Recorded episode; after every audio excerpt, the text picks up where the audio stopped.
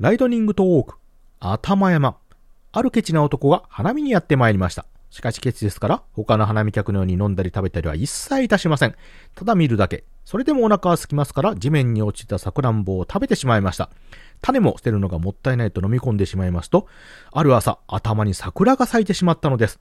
しかしそこはケチでございますから、抜くのも切り倒すのも一切しない。するとこの桜が立派になり、気づけば桜の名所は頭山として大勢の花見客が訪れるようになったのです。花見客は連日飲みや歌へのどんちゃん騒ぎ、男はうるさくて眠ることもできません。惜しいなと思いつつ、桜を頭から引き抜きます。これで静かになると男はほっとしたのですが、抜いた穴に雨水が溜まり、大きな池となったのです。男は水も惜しいと思って捨てません。すると今度は頭池と呼ばれるようになり、釣りに船遊びとまたしても人がワンサとやってまいります。しかも夏になると頭池で花火が打ち上げられるなど、春以上のうるささ。男はすっかり嫌になり、自分の頭の池に身を投げてしまったということでした。